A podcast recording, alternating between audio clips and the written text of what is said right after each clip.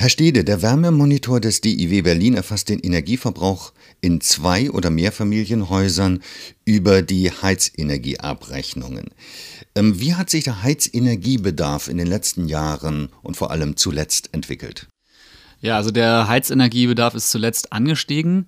Ähm, wir hatten eigentlich einen lange einen Abwärtstrend, also einen Rückgang der, des Heizenergiebedarfs, also der Energieverbrauch pro Quadratmeter, Temperatur und äh, witterungsbereinigt. Ähm, jetzt in den letzten paar Jahren ist er aber wieder angestiegen. Das heißt, ähm, sozusagen eine Umkehr des Trends gerade ist, zeichnet sich ab.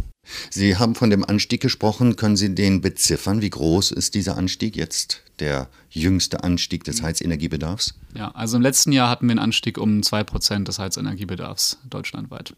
Wie ist denn dieser Anstieg beim Heizenergiebedarf zu erklären? Ja, also die Frage lässt sich sozusagen ohne weiteres erstmal nicht einfach beantworten, weil wir erstmal nur sehen, was haben die Haushalte sozusagen verbraucht. Also wie haben sie geheizt. Wir sehen sozusagen das Heizverhalten. Also was wir letztlich messen, sind ja die Verbräuche, die abgerechneten Verbräuche, die ein Indikator für die technische Energieeffizienz sind. Aber wir messen nicht direkt die technische Energieeffizienz. In dem Sinne sehen wir sozusagen erstmal, was ist in Deutschland passiert. Und ja, dann ist die Frage, wie kam dieses Verhalten jetzt zustande? Und das ist sozusagen eine Mischung aus, aus technischen Maßnahmen, also wie hat sich die Energieeffizienz des Gebäudes entwickelt, aber auch, wie haben sich die, wie haben sich die Nutzerverhalten angepasst.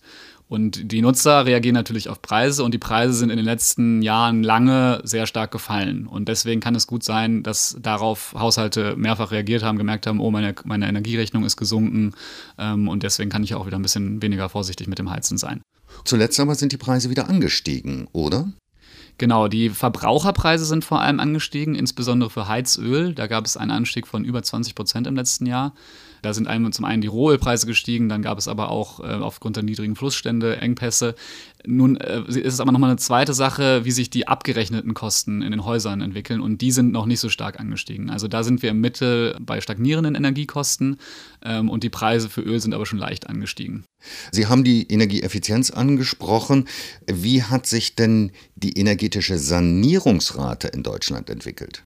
Ja, wir haben in diesem Wärmemonitor erstmals über einen sehr langen Zeitraum äh, eine energetische Sanierungsrate berechnet. Es ist keine repräsentative Rate für ganz Deutschland, sondern für einen Teil der Gebäude, die wir anschauen. Aber nichtsdestotrotz interessant, die Trends sich anzugucken. Und ähm, da ist es so, dass in den 90ern in Ostdeutschland sehr hohe Sanierungsraten ähm, zu bemerken waren, bis zu 4 Prozent. Und in den letzten 15 Jahren äh, sind wir bei ähm, unter einem Prozent gewesen. Und ähm, diese Sanierungsrate ist letztlich der Anteil der Gebäudehülle, die gedämmt wurde. Das heißt, man kann sehen, es ist eine sehr niedrige Rate. Und da werden wir die technische Energieeffizienz nicht stark steigern, wenn wir mit dieser Rate weitermachen.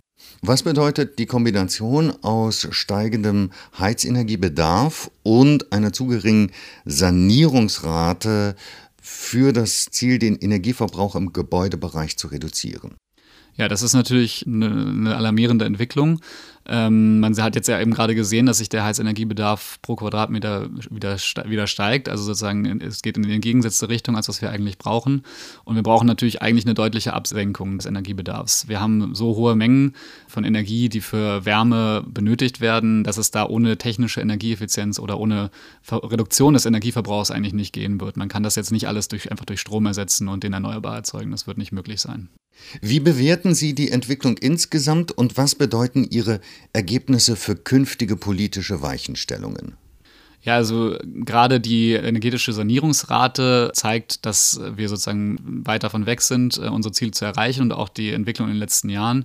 Das heißt, äh, es gibt zwar schon sehr viele Maßnahmen in Deutschland, aber die greifen offenbar noch nicht genug. Also da wird es sicherlich eines politischen Maßnahmenkatalogs benötigen, um da wirklich nachzuschärfen und die Ziele zu erreichen. Und wie müsste dieser politische Maßnahmenkatalog aussehen?